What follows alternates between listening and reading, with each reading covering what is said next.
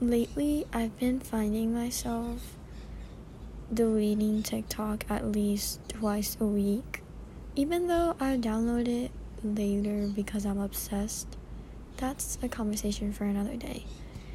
But I need to take breaks from TikTok because it is so toxic.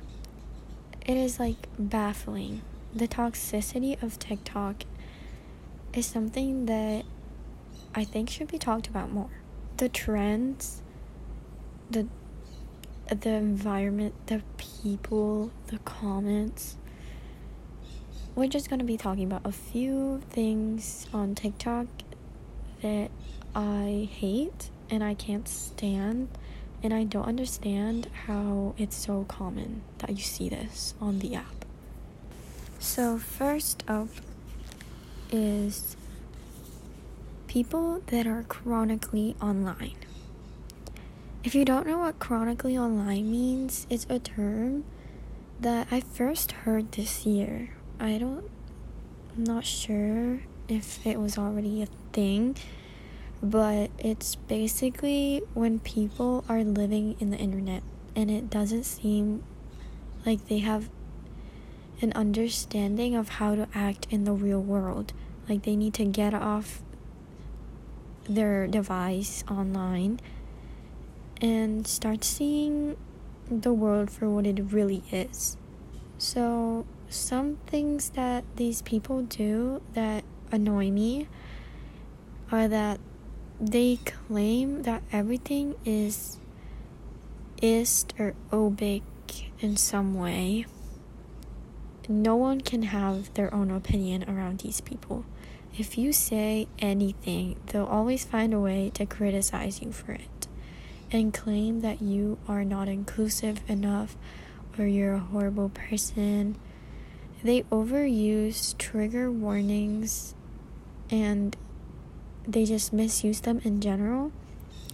I have seen trigger warnings for food, for like eye pulling, you know, when you pull on your eye to put on eyeliner. I've seen trigger warnings for that.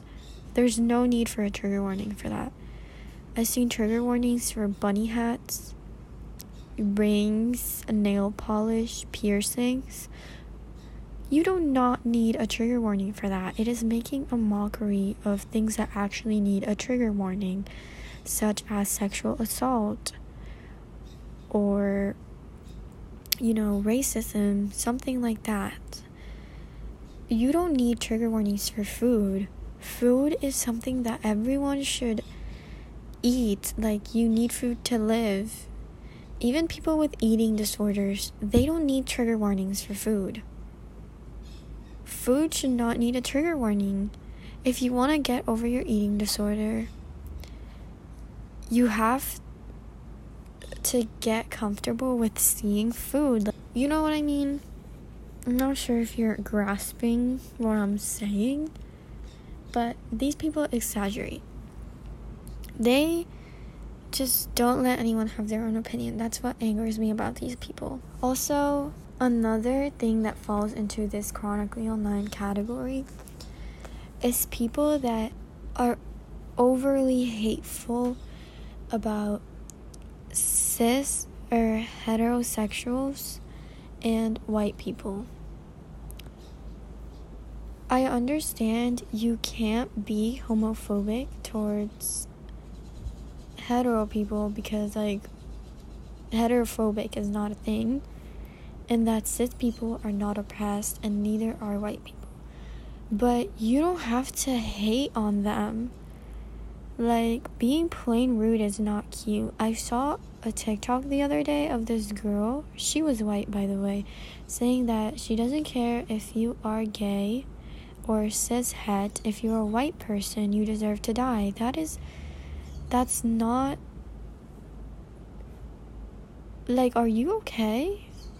that's just telling someone to die isn't funny or cute. I don't care if you dislike white or cis het people for whatever reason. That doesn't have an excuse. That's just plain what are you on? So, next, we have the skinny shamers and the fat phobics. Do you ever see the comments on fat people's TikToks? Their comment section is always like so backhanded. Like, I love your confidence. I wish I had it. Are you kidding?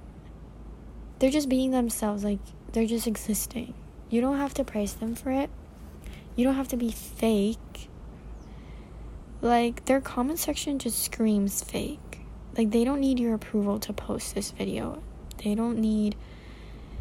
Like, a compliment is always nice, but not a backhanded one. You know what I mean? Then we have the skinny shamers. These people are mostly girls that just feel intimidated by someone who has a body they wish they had. I'm not saying everyone should wish wish to be skinny and like have the quote unquote perfect ideal beauty standard body, but if anyone like if anyone I've seen that post is like a video showing their body and they're skinny, all their comments are so mean. It's like, okay, you don't have to show off, or we know you have the beauty standard body, you don't have to show it off. Like, are you kidding? Again, they're just existing. You don't need to shit on them for having a skinny body. Stop being jealous of girls you think are your competition. It's not cute, and no one is ever safe. Literally.